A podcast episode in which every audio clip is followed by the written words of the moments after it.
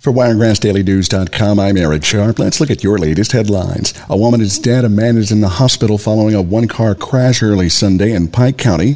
Troopers say just after 2 a.m. yesterday, the car 41-year-old Mary Bergens was driving left the road on Highway 87 just south of Troy, hit a fence and a concrete mailbox.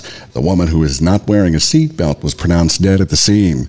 U.S. Senator Katie Britt returned home this weekend for a visit to the National Peanut Festival. The freshman senator and Wiregrass native made a stop in Dothan Saturday and shared stories of previous visits to the event. It's beginning to sound a lot like Christmas in the Wiregrass. The Salvation Army kicking off its Red Kettle and Angel Tree campaigns. The kettle can be found at grocery stores and shopping centers throughout the region. The Salvation Army hopes to raise $120,000 this season. Volunteers are needed.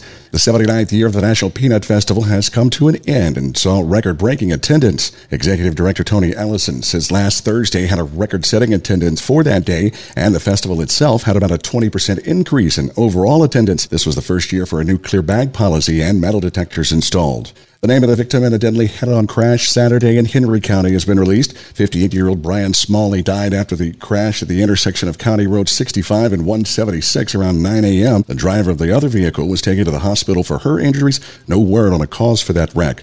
An Alabama woman who was born with a double uterus is pregnant with two babies, one in each uterus. Doctors say it's a very rare condition and that each uterus may have contractions at different times. The mother from Dora, just outside of Birmingham, has three other children with a due date for these babies on Christmas Day. And that's the latest look at your headlines from WiregrassDailyNews.com. I'm Eric Sharp. For continuous news, it's News Talk 1039.